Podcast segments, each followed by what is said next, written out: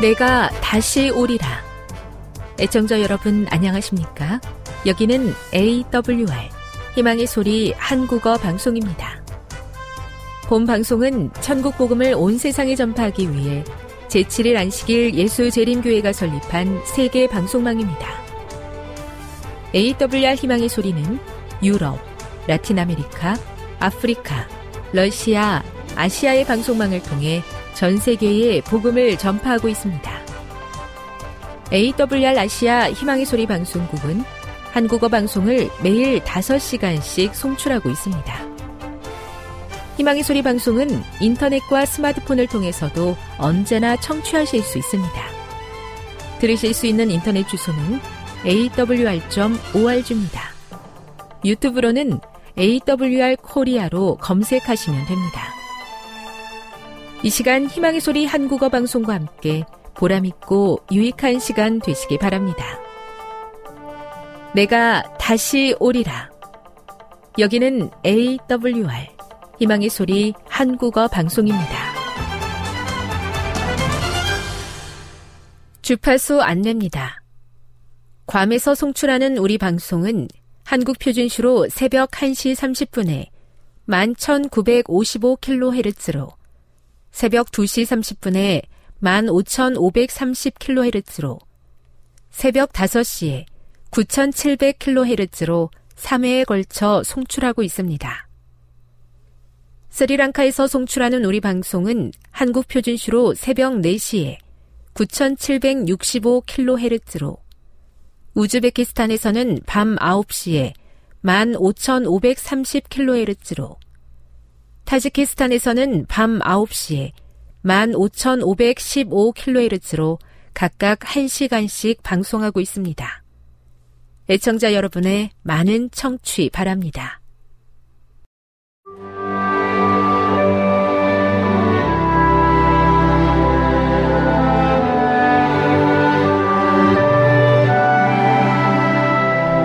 읽어주는 교과 제10과 남편과 아내 함께 십자가 앞에서 9월 2일 안식일의 일몰 시간은 오후 7시 1분입니다. 기억절입니다. 남편들아 아내 사랑하기를 그리스도께서 교회를 사랑하시고 그 교회를 위하여 자신을 주심같이 하라. 이는 곧 물로 씻어 말씀으로 깨끗하게 하사 거룩하게 하시고 자기 앞에 영광스러운 교회로 세우사 티나 주름 잡힌 것이나 이런 것들이 없이 거룩하고 흠이 없게 하려 하심이라. 에베소서 5장 25에서 27절. 에베소서 5장 21에서 33절에서 바울은 신자들이 서로 복종해야 한다는 생각을 바탕으로 그리스도인 아내와 남편에게 조언을 하고 두 사람에게 주는 교훈을 요약하여 결론을 맺는다. 성경을 연구하는 사람들은 이 권면에서 부활하신 그리스도께서 우리가 다른 사람들과 맺고 있는 관계에 대해 말씀하시는 것을 들을 수 있다. 에베소서 5장 21에서 6장 9절은 에베소서 전체의 주체인 연합의 시련을 관계별로 다루고 있으며 이제 살펴볼 그리스도인 가정을 위한 권면 역시 그 맥락에서 주어진 것이다. 바울은 옛사람의 결함 있는 사회 구조에 대해 강력하게 비판하면서 그 구조 안에 새로운 인류가 창조된 것을 기뻐한다. 결함을 지닌 사회 구조 안에서 신자들은 새로운 능력, 성령과 그리스도를 본받은 새로운 윤리를 발휘하여 하나님의 백성과 세상을 향한 하나님의 계획이 궁극적으로 성취될 것을 가리킨다. 학습 목표입니다. 깨닫기. 남편과 아내의 관계의 기초는 그리스도의 십자가의 사랑 위에 놓여 있다. 느끼기. 예수께서 사랑하신 것처럼 남편과 아내도 서로 사랑하고 자신을 내어 주어야 한다. 행하기. 주께서 그대를 새롭게 하신 것처럼 우리의 관계와 사랑도 더 새롭도록 힘쓴다. 다음의 내용을 안교 소그룹 시간에 함께 토의해 보십시오. 1. 그대의 진정한 친구는 누구입니까? 왜 그, 그녀는 진정한 친구입니까? 2. 그리스도인 아내가 자기 남편에게 복종하라는 것은 어떤 의미입니까? 3. 그리스도와 신부로 묘사된 하늘 결혼식은 일상적 결혼과 어떤 차이가 있습니까? 4. 에베소서의 결혼식 은유는 그것의 어떤 면을 부각해 묘사하였다고 생각합니까? 5. 남편들은 어떤 방식으로 그리스도의 아내의 사랑의 모본을 따라야 합니까? 6. 남편과 아내가 한 몸이라는 것은 어떤 의미를 담고 있습니까? 7. 바울의 권면은 남편의 권위에 초점을 맞춘 구시대적 권면입니까? 결론입니다. 새 인류로 창조된 그리스도인은 가정에서의 관계도 새로워져야 한다. 남편과 아내는 상대를 억압하지 말고 그리스도에 대한 충성과 관계에 기초하여 예수님이 사랑하신 것처럼 상대방을 사랑하고 자신처럼 돌보아야 한다. 그리스도께서 신부를 위하여 모든 것을 준비하고 혼인을 고대하는 것 같이 그리스도인도 예수님과의 언약의 성취를 고대하며 신실한 삶을 살아야 한다.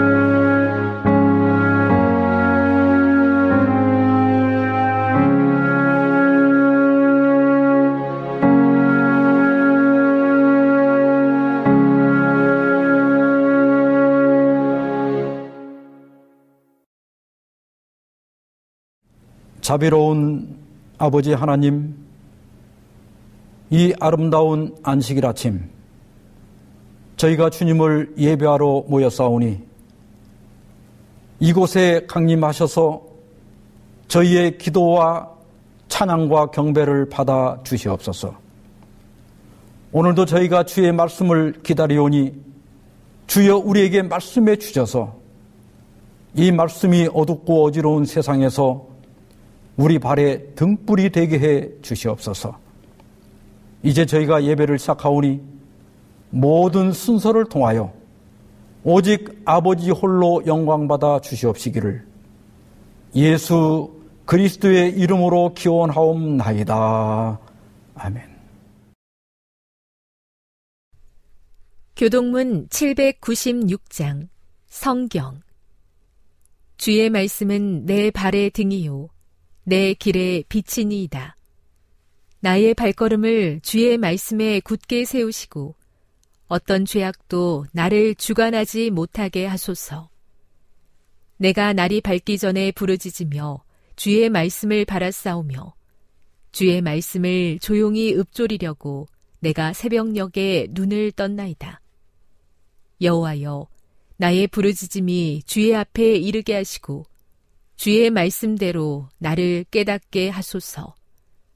여호와의 말씀은 순결하며 흙 도가니에 일곱 번 단련한 은 같도다. 하나님의 돈은 완전하고 여호와의 말씀은 순수하니 그는 자기에게 피하는 모든 자의 방패시로다. 주의 말씀이 심히 순수하므로 주의 종이 이를 사랑하나이다.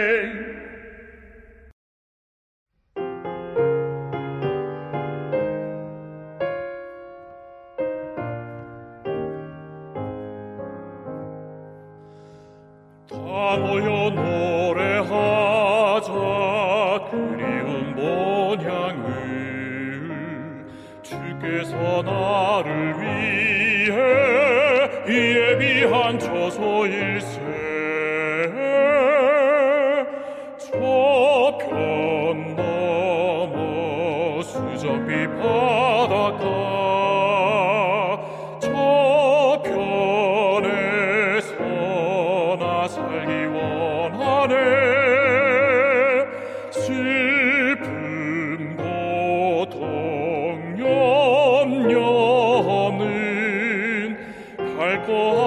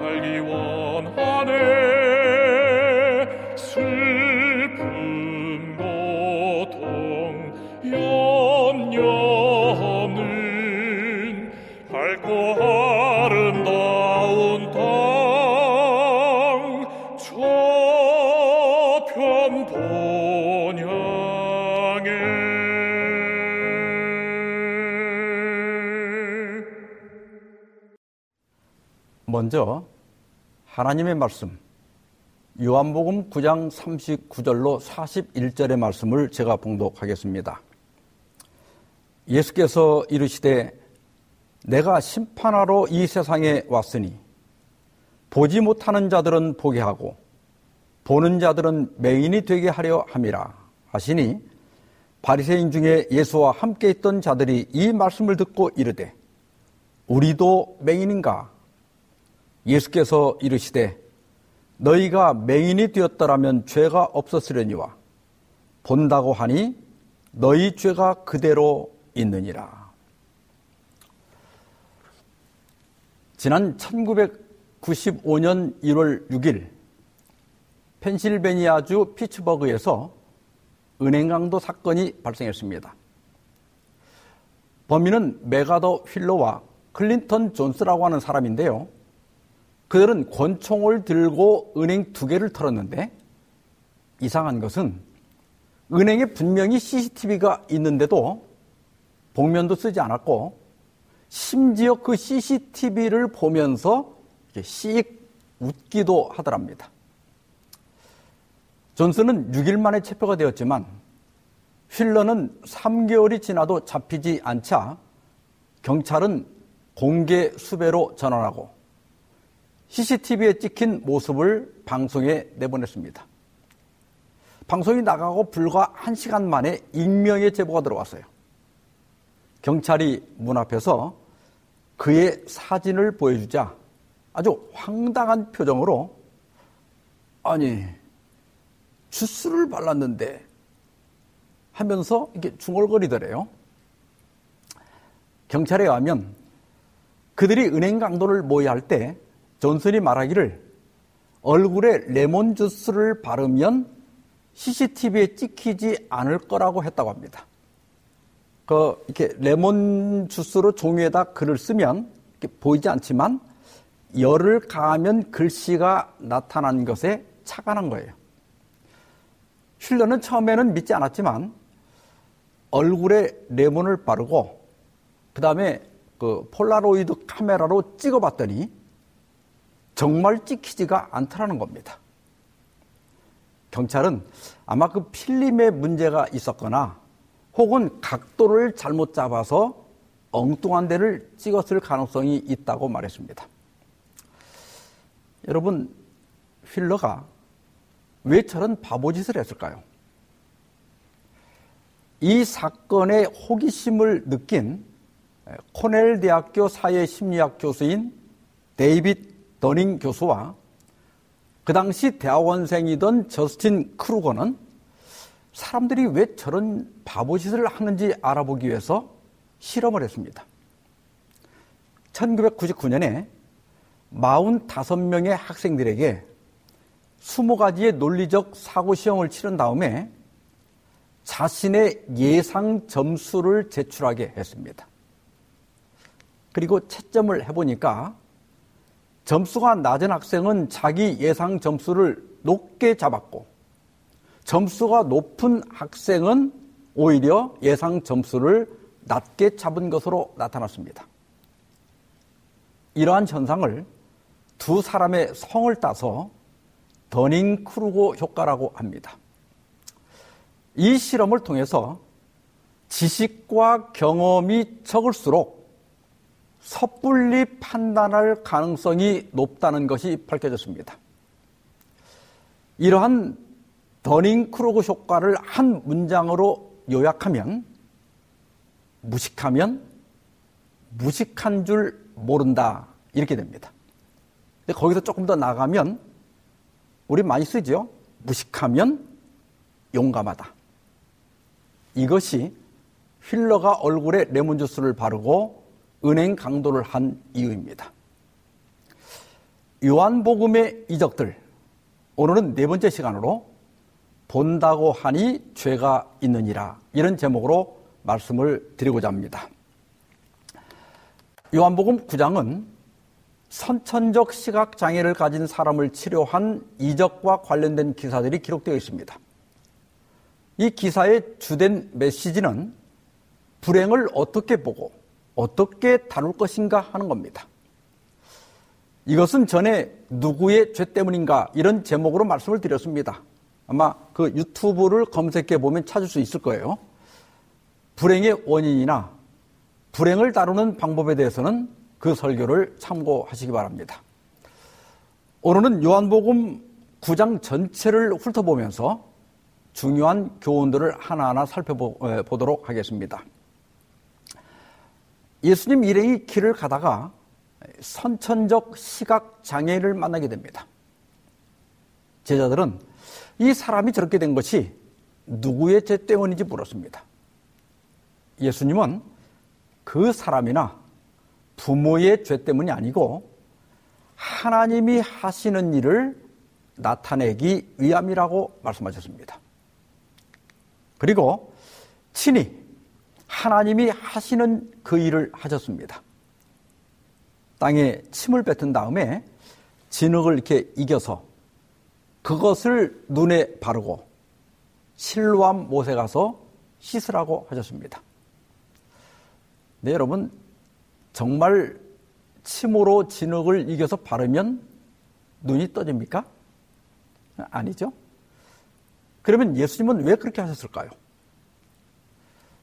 우리 어렸을 때 모기에 물리면 침을 발랐던 기억 납니까? 우리도 그렇게 했지만 그 당시 유대인들도 침에는 치료 효, 능이 있다고 믿었습니다. 그래서 예수님께서 치료하실 때 종종 침을 사용하셨어요. 갈릴리에서 농아인을 치료하실 때도 그렇게 하셨고 베세다에서 시각 장애인을 치료하실 때도 침을 바르셨습니다. 그러나 침에 장애를 치료하는 효능이 있는 것은 절대 아닙니다. 치료는 예수님이 하시는 거예요.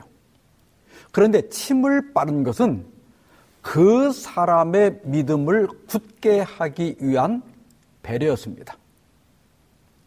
그리고 실로암 못에 가서 씻으라고 하셨습니다. 결과는 어떻게 됐죠? 이에 가서 씻고 밝은 눈으로 왔더라. 여러분, 이 사람의 일생에서 이보다 더 놀랍고 이보다 더 기쁘고 더 감사한 일이 없었을 겁니다. 아마 이 장면을 지켜보던 제자들이나 다른 사람들도 놀라 박수를 치며 함께 기뻐했을 거예요. 그런데 이일 때문에 큰 소동이 일어나게 됩니다. 왜요? 예수께서 진흙을 이겨 눈을 뜨게 하신 날은 안식일이라. 그 당시 유대인들이 만든 미시나에는 안식일에 해서는 안 되는 39가지 금지 규례가 있었습니다. 그 열 번째 규례에 보면 가루나 모래, 진흙 등의 액체를 섞어서 반죽하는 일이 금지되어 있었습니다. 그러니까 예수님께서 침으로 진흙을 이긴 것은 바로 이 규례에 위배되는 것이었어요. 바리새인들에게는 선천적 시각 장애인이 눈을 뜬 것보다는 안식일 규례가 더 중요했습니다. 물론 안식일을 잘 지켜야 하는 것은 맞습니다. 그러나 미시나의 규례들은 사람이 만든 것이었어요. 더구나 그 규례들은 본래 하나님께서 의도하신 안식일의 의미를 왜곡시키고 있었습니다.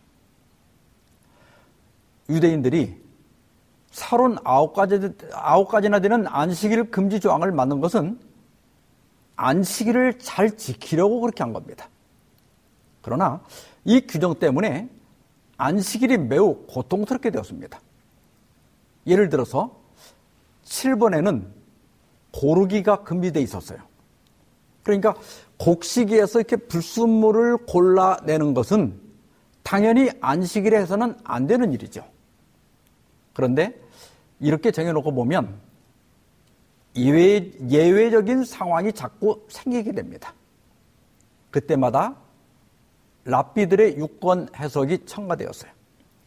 예를 들어서 이제 안식일에 포도를 먹으려고 하는데 그 포도 송이에 이렇게 상한 포도알이 붙어 있는 겁니다. 안식일에 곡식에서 불순물을 골라내면 안 되잖아요. 그러면 포도 송이에서 상한 포도알을 떼내는 것은 어떨까? 랍비들에게 물었더니 랍비들의 6번 해석은 안 된다는 거예요.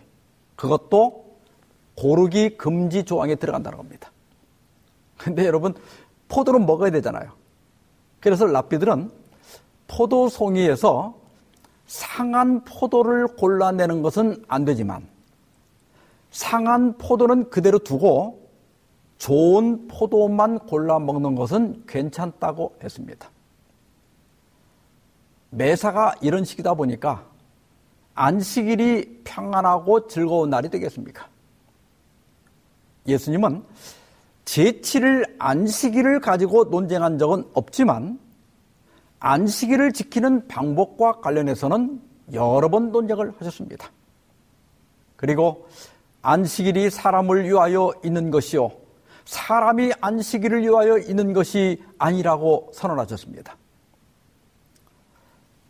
하나님의 성전에서 종교 행사와 관련하여 안식을 범하는 것이나 또 생명을 유지하거나 생명을 구원하는 일들 그리고 고통을 덜어주는 일들은 안식일의 정신에 합당한 것입니다. 그래서 예수님은 안식일에 일곱 번이나 환자들을 치료하셨습니다. 사람들은 고침을 받은 사람을 바리새인들에게 데려갔습니다. 그 이유가 설명되어 있지는 않지만 아마 안식일 규례를 어긴 것 때문에 데려갔을 겁니다.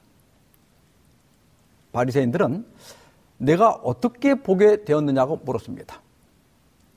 그런 말하기를 예수라고 하는 분이 진흙을 내 눈에 발라주었는데 그것을 씻었더니 보게 되었다고 대답했습니다. 이 말을 듣자마자 바리새인들 사이에 큰 논쟁이 벌어집니다. 창세 이후로 선천적 시각장애를 고친 일이 없었습니다. 이것은 예수님이 하나님께서 보내신 그리스도라고 하는 명백한 증거였습니다. 그러나 어떤 바리새인 어떤 바리새인은 안식일 규례를 지키지 않았으니까 하나님이 보낸 사람이 아니라고 주장했습니다. 또 다른 바리새인은 하지만 죄인이 어떻게 그런 기적을 행할 수 있느냐고 반박했습니다. 그래서 오랫동안 논쟁을 했지만 결론을 내릴 수가 없었습니다. 그래서 고침을 받은 사람에게 물었어요. 너는 그 사람을 어떻게 생각하느냐? 그러자 그 고침을 받은 사람이 그분은 분명 선지자입니다. 이렇게 대답을 했습니다. 자, 눈앞에 증거가 있는데도 바리새인들은 도무지 믿고 싶지가 않았습니다.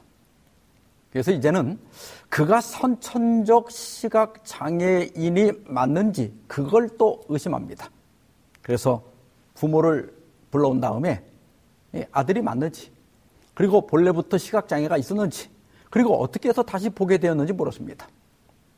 그 부모는 우리 아들이 맞고 날 때부터 시각 장애가 있었던 것도 맞습니다. 하지만 어떻게 다시 보게 되었는지는 그가 장성하였으니 그에게 물어보소서.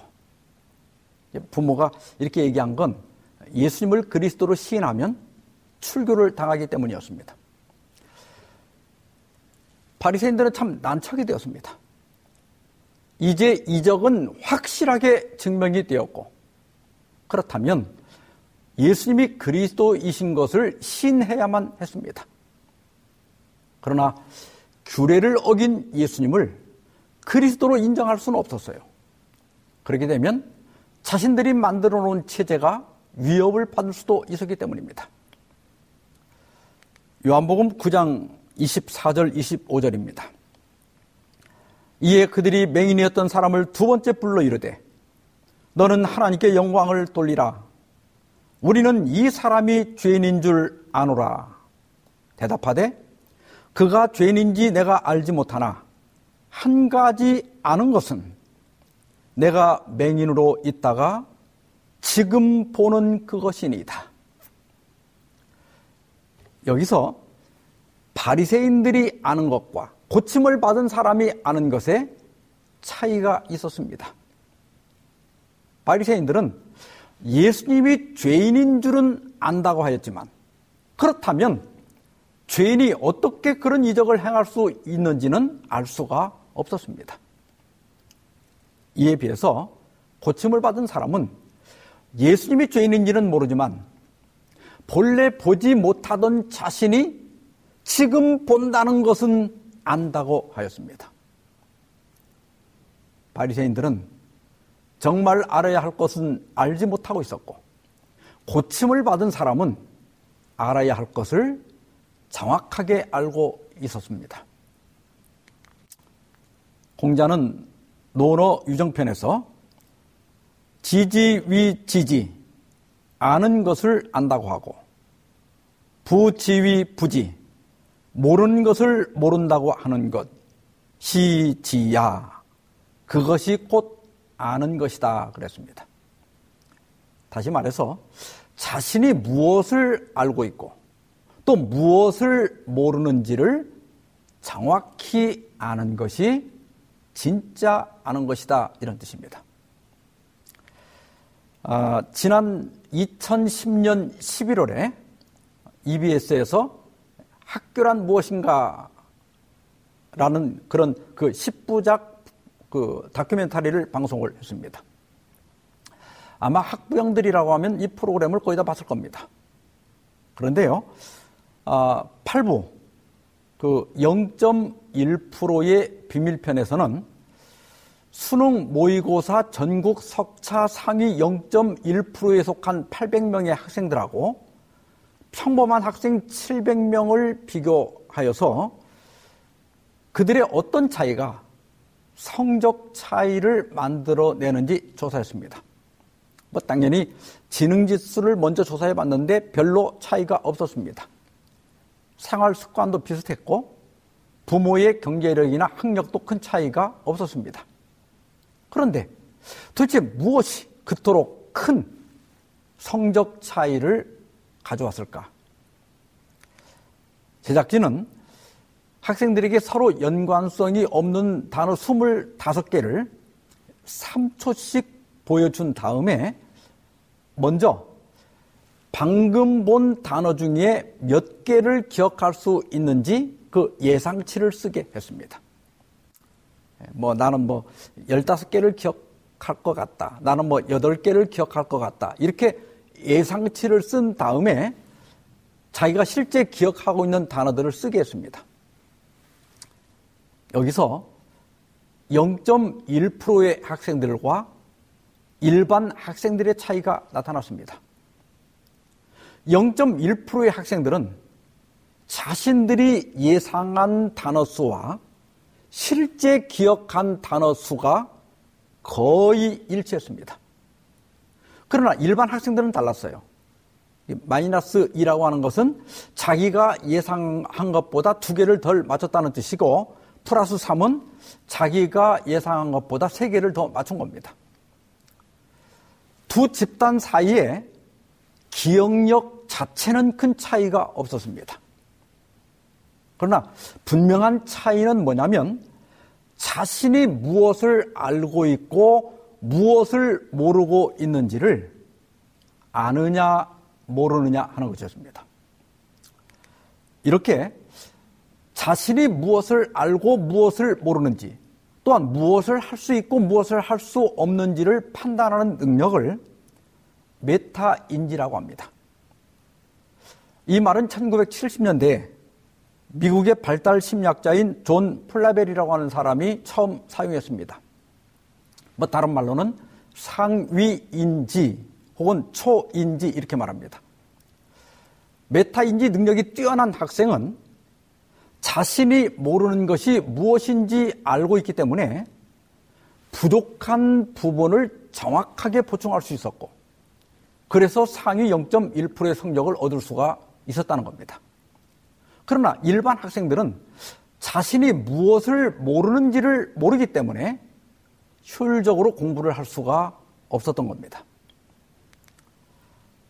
고린도전서 3장 18절에 보면 아무도 자신을 속이지 말라. 너희 중에 누구든지 이 세상에서 지혜 있는 줄로 생각하거든 어리석은 자가 되라. 그리하여야 지혜로운 자가 되리라. 제대로 모르면서 아는 척 하는 것은 자신을 속이는 겁니다. 이 세상에서 지혜 있는 줄로 생각하거든.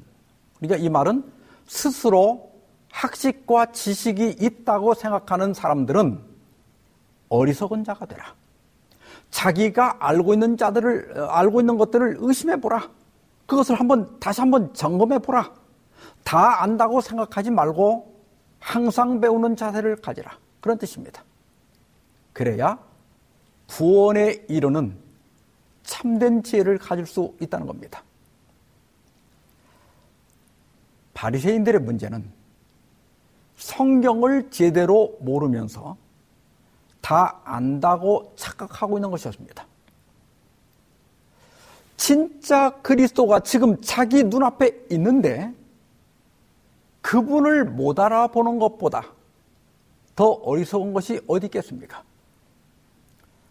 진짜 메타인지 능력이 뛰어난 사람은 고침을 받은 사람이었습니다. 그는 자신이 눈을 떴다는 사실을 인정했고 이 명백한 증거를 근거로 예수님을 그리스도로 받아들였습니다.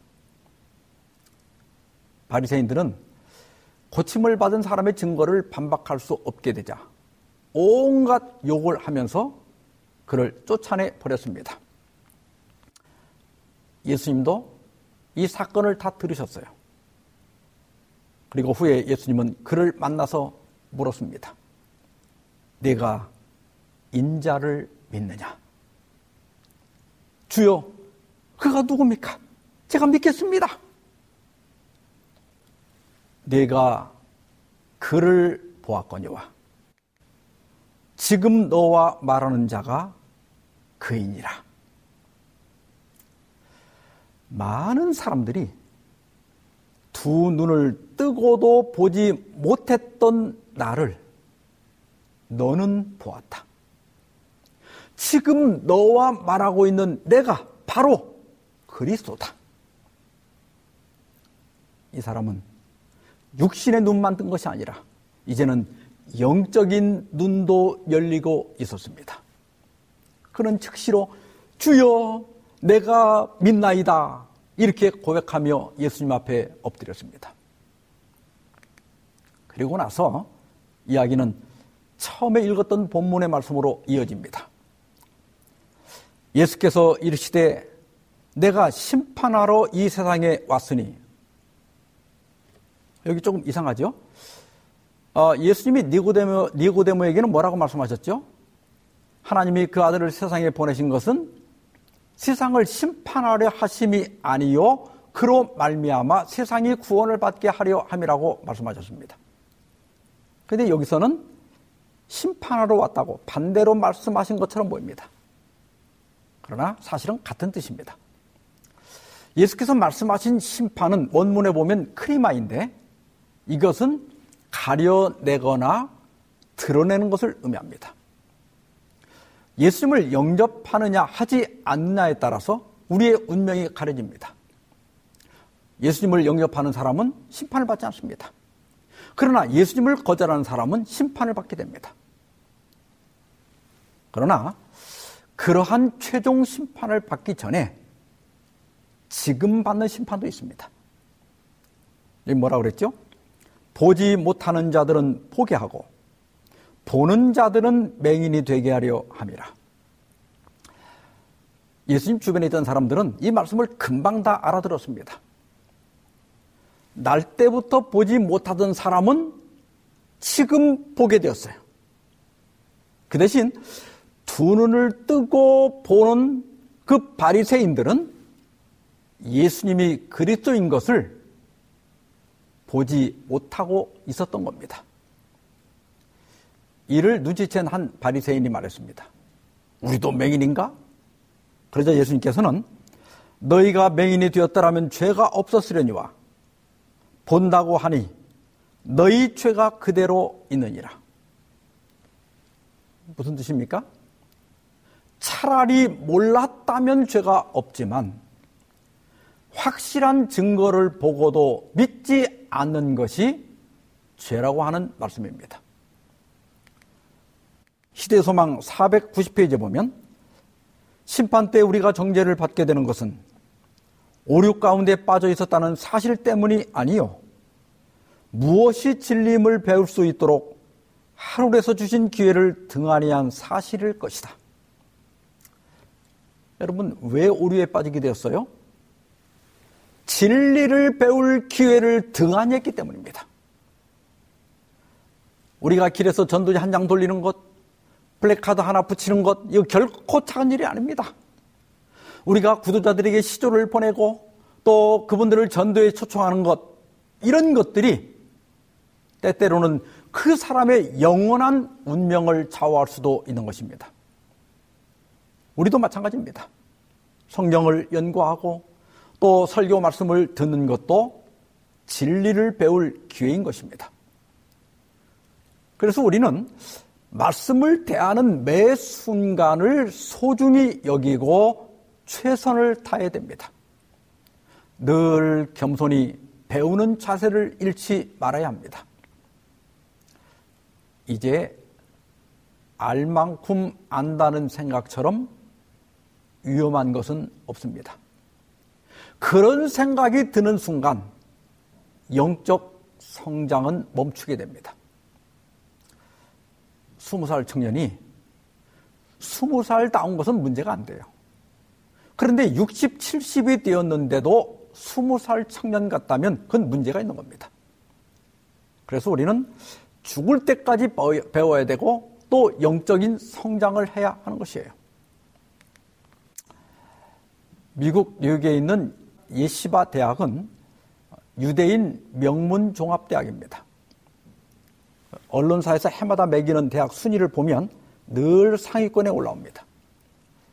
이 대학은 1866년에 동유럽에서 이민 온 유대인들이 자녀들에게 탈무드와 영어를 가르치기 위해서 설립하였는데 1945년에 지금의 종합대학이 되었습니다. 그 예시바 대학에서는 1학년을 현자, 2학년을 철학자, 3학년을 학생이라고 부른다고 그래요. 저도 신학과에 다닐 때 그 신학생들 사이에서 1학년은 목사, 2학년은 장로, 3학년은 집사, 4학년은 평신도다 이런 말이 떠돌았었어요. 아마 누군가가 이시바 그 대학을 본따서 만든 말 같습니다. 저는 처음에 이 말을 이해를 못했어요. 이거 거꾸로 돼야 되는 건 아닌가 이런 생각을 했습니다.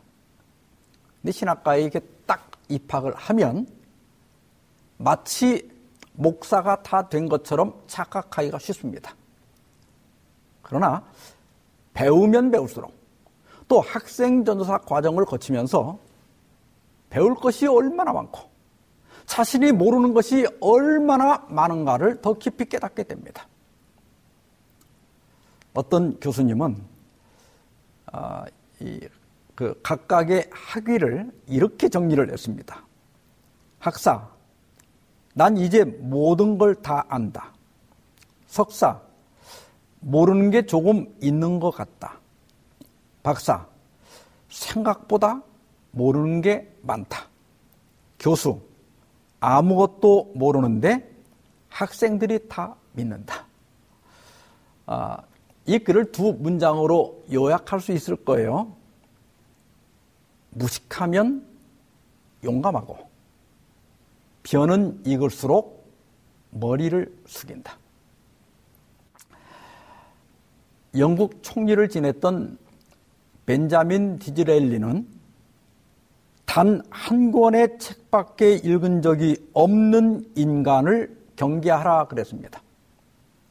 책 한 권을 읽고 그것이 전부인 것처럼 착각하는 어리석음을 경계한 말입니다. 여러분, 이 세상 모든 것이 그렇게 단순한 것이 아닙니다. 정말 무엇인가를 조금이라도 안다면 함부로 단정하는 말을 하지 않게 될 것입니다. 신학이 여러분 얼마나 이게 복잡한지 아십니까?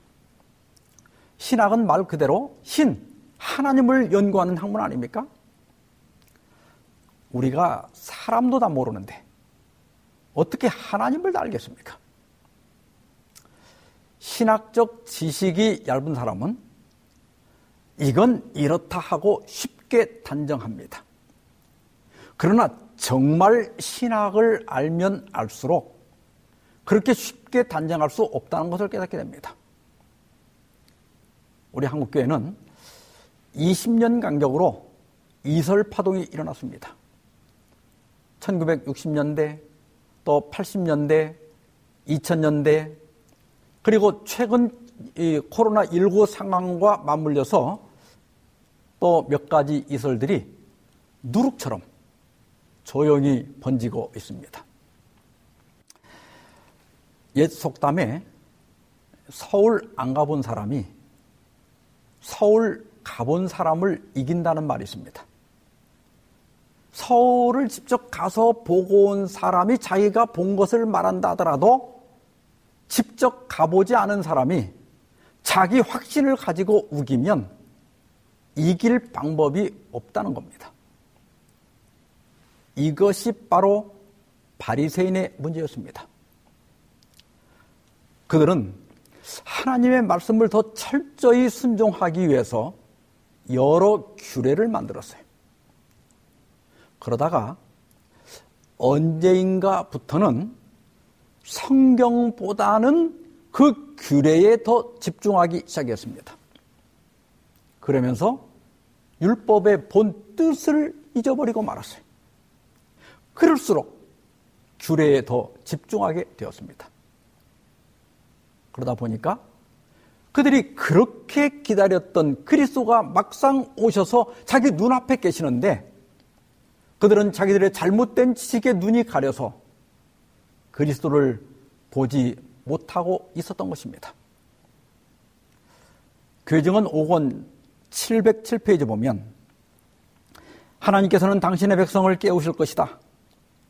만일 다른 수단들이 실패하면 이설이 그들 가운데 생기고 그것이 그들을 키질하여 결을 곡식으로부터 분리시킬 것이다.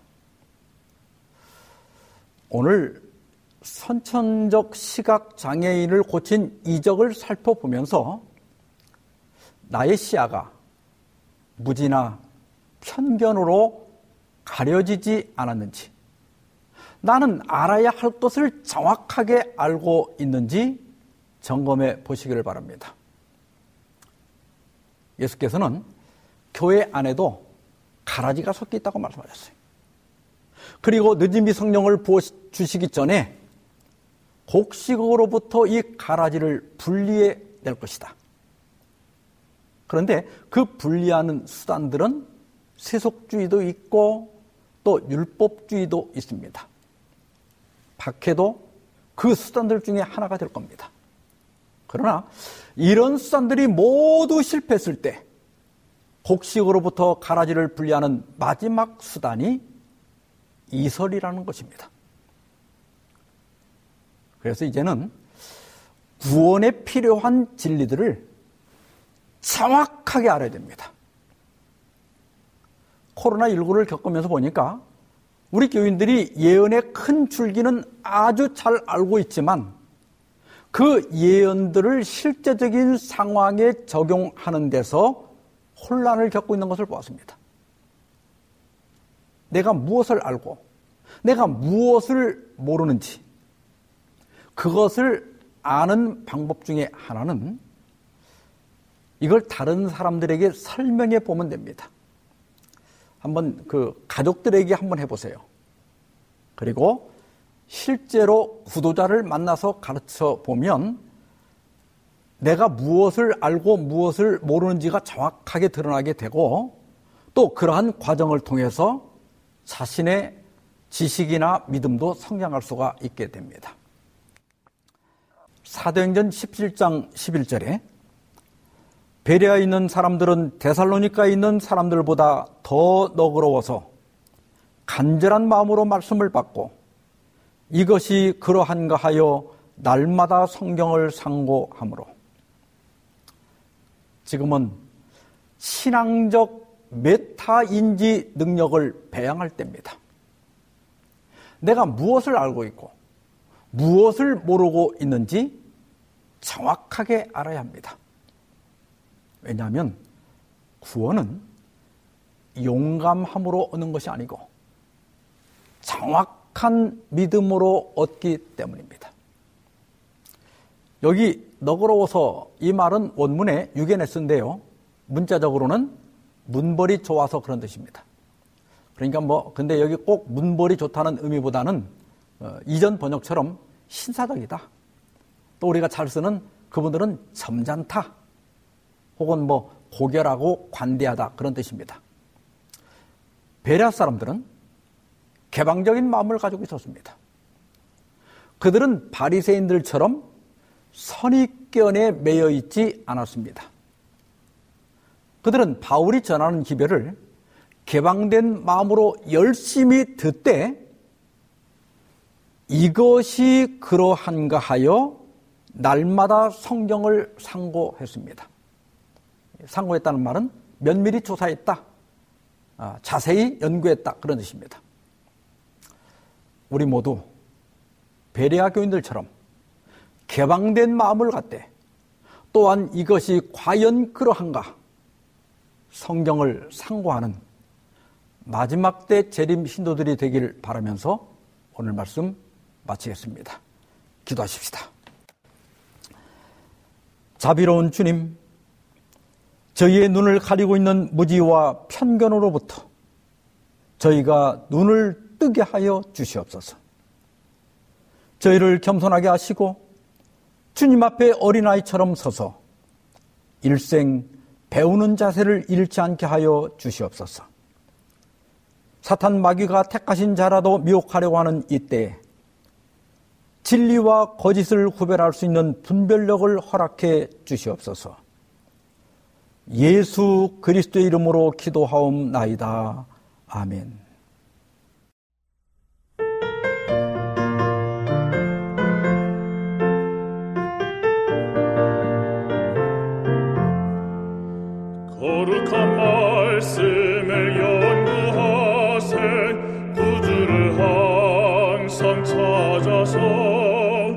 생명의 말씀 잘 알도록 날마다 가르침받세 거룩한 책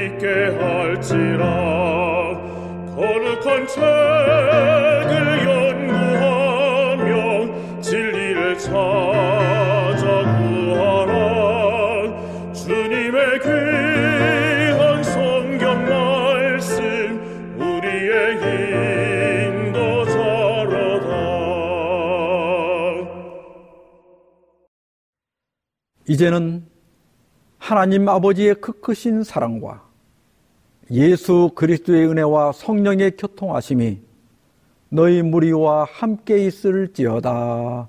아멘.